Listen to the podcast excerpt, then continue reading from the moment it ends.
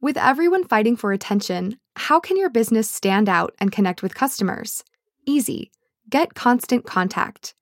Constant Contact's award winning marketing platform has helped millions of small businesses stand out, stay top of mind, and see big results fast.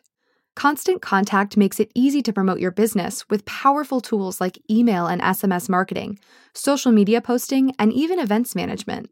So get going and start growing your business today with a free trial at constantcontact.com. Just go to constantcontact.com right now. Constant Contact, helping the small stand tall. ConstantContact.com. To celebrate Marketplace's 35th anniversary, we made some throwback thank you gifts you can get when you donate during this March fundraiser.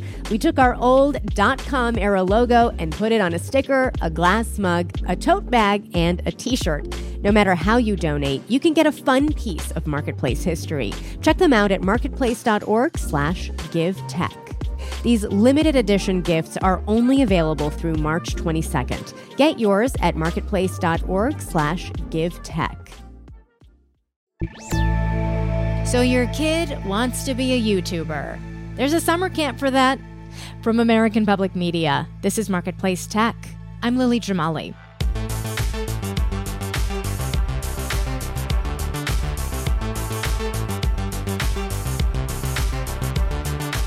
Remember what your dream job was as a kid? I'm guessing YouTuber was not on the list, but that was then. Vlogger slash YouTuber was the top career choice for almost 30% of 8 to 12 year olds surveyed a few years back. Across the country, camps and after school programs are cropping up to teach them how. Tech columnist Taylor Lorenz recently visited one for the Washington Post. The paper made a video about kids making videos with help from some campgoers who made it known animated flames are in viewers are gonna watch it because like who doesn't like flames coming at them? Sound advice. I spoke with lorenz about what kids learn at creator camp. Creator camp is kind of the most famous one um, which opened in texas uh, about three years ago. They've got many locations now um, and they've seen thousands of kids come through. And you know, what these kids are taught is basically digital skills. Uh, they're taught video editing, script writing, stage direction, all the sort of all everything you need to do to produce a compelling uh, YouTube video. Mm-hmm.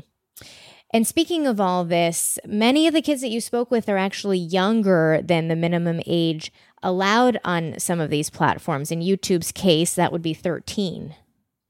Yeah, I mean, this has been kind of a, a tricky issue because, of course, kids can use these platforms. They just need parental sort of oversight. So none of these kids have channels that their parents don't have control over because they're too young. It's like how Kim Kardashian, quote unquote, runs North West's account. You know, her daughter, her daughter's underage. Kim, you know, oversees that account. Um, once you're 13, you don't have to have parental oversight. Of course, you can sign up for your own account online. So, earlier this year, the Surgeon General put out an advisory warning about the harms of social media, specifically for minors. How much of a concern was that for the parents of the kids that you talked to? Not a huge concern. One thing all the parents kind of talked about is just this sense of this is the new world that's coming. I don't want my kid to be behind, you know? Like it's it's really hard because I think if you keep your kid off the internet and you keep your kid off social media until they're a teenager, suddenly they're a teenager and they don't have the same like skills or you know, it's it's a tough balance to kind of strike. And, I, I also wanted to just mention one of the moms that you spoke with who said how she enrolled two of her kids in these camps to gain digital skills, to basically have that versatile toolbox, if you will, so that it's not just about YouTube, it's about a lot more. Exactly. And actually, I think that mom herself has a podcast, and some of the moms and dads who are there, you know, they work in multimedia environments. Well, some parents at least, especially the mom of those two kids, were, were saying, Hey, look, I want my kid to have these skills. These are not things that are being taught in school. And yet, there's this massive, you know, half a trillion dollar content creator industry and, you know, the tech industry is growing. And so why not put my kid in a camp that where they can learn some of these really valuable marketable skills? We'll be right back with more from the Washington Post's Taylor Lorenz on why so many kids want to make content on YouTube. You're listening to Marketplace Tech. I'm Lily Jamali. We're back with Taylor Lorenz of the Washington Post. In the time that you spent out in the field, um, did you get the sense that some of the kids were being pressured by their parents to do this, or was this really Oh, no. mostly coming from within the kids themselves? 150% from the kids. I mean, yeah. a lot of the parents were kind of like, we don't really know what's up. Like, we don't get it, but we want our kids to be happy. And then some of them, you know, Colin, who was one kid who was so adorable, um, you know, his father is actually a TV journalist. And so he had grown up watching his father produce television segments. And so I think that was a real, you know, had given him an interest in video very young. And it's just, I thought it was interesting just as a journalist, you know, here's a next generation journalist potentially creating video packages. Yeah, Colin's a lot of fun. He's nine years old, um, one of the folks who appears early in your piece. And I love this quote from him. He says, YouTubers make a lot, a lot of money. Yes, and- explaining why he's interested in all this. Well, but if that was not why he was interested, he was actually what he really wanted to do is go to the border. Um, his father has done a lot of reporting on the border crisis in Texas, where you know they these kids all live very close, to, not too far from the border, and um, and so he was he talked at length about wanting to go to the border and make videos and help the people there and help the immigrants and you know he knew that there was a big housing crisis and he wanted to basically use YouTube fame to get enough money to 3D print um, homes for people crossing the border. So again, it's just I, I think it's like yes, the kids are going to make these like sort of throwaway comments about money, but when you ask them, well, why do you want that money? It's it's really revealing and interesting, and I think it just shows kind of like how people view online attention and what they would do with YouTube fame.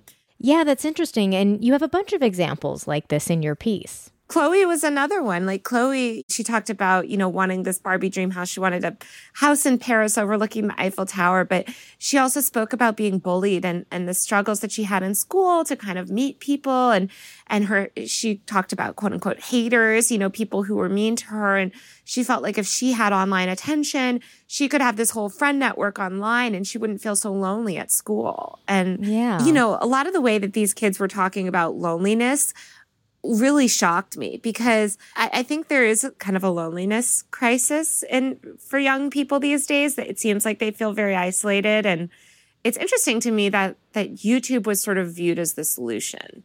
I think kids have a very good understanding of the fact that the internet is vast and that you know I was happy to hear that they hadn't internalized it. Like a lot of them weren't like I'm a loser and I like this thing that no one else likes. They were like I know on the internet there are other people that share my interests and I just need to find them, you know? And so I kind of was heartened by that.